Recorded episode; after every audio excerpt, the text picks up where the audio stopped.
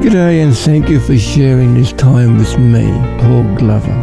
And if you like the music you're hearing in the background, then you may wish to consider visiting my website on www.anamoe, and that is spelt A-N-A-M-O-E dot com dot au. But now a thought for today. The story is told of an old man who was walking past the school when he heard the kids talking through their times table. As he heard their chanting, he turned into the classroom to take a moment to reflect upon the memories that came back to him as he heard their chanting. Going into the room, he was allowed to listen in to the children, but then he noticed that there was a child standing in the corner of the room. Turning to the teacher, he asked about the child in the corner. Oh, that is the dumbest kid in the class, replied the teacher. He either cannot or will not learn his lesson. Before leaving the little school, the old man went to the boy in the corner of the room, and putting his hand on the boy's shoulder, he said, It cannot be true that you are not good at your classes. Try again. Try harder. Keep trying, and I know that you will succeed. You know, the boy did try, and he kept trying, and in time became known as Dr. Adam Clarke, the author of Clarke's Commentary.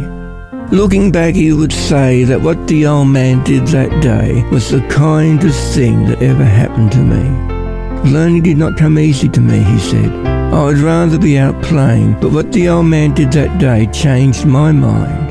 And whenever I felt like giving up, I would remember the words of the old man and keep at the task that was before me. Thinking of this experience, I'm reminded of the words of Solomon.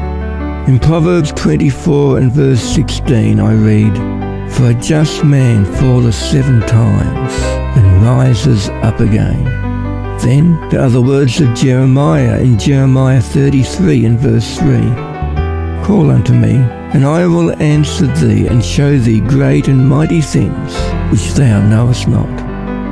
You know, God wants to be your friend and to give you an exciting life. And all that you need to do is to allow Him into your life and to lead you day by day. You know, the point is, God loves you. He loves you very much and He sees in you a lot of potential. And with Him beside you, then you can reach that potential. And you know, today, even today, that walk with Him can begin. Even now as we pray. Dear Jesus, you are so strong and I am so weak. But I know that with you beside me all things are possible. So dear Father, will you walk with me this day and every day so that I can shine for you in Jesus' name. Amen. Thank you for sharing this time. Have a good day.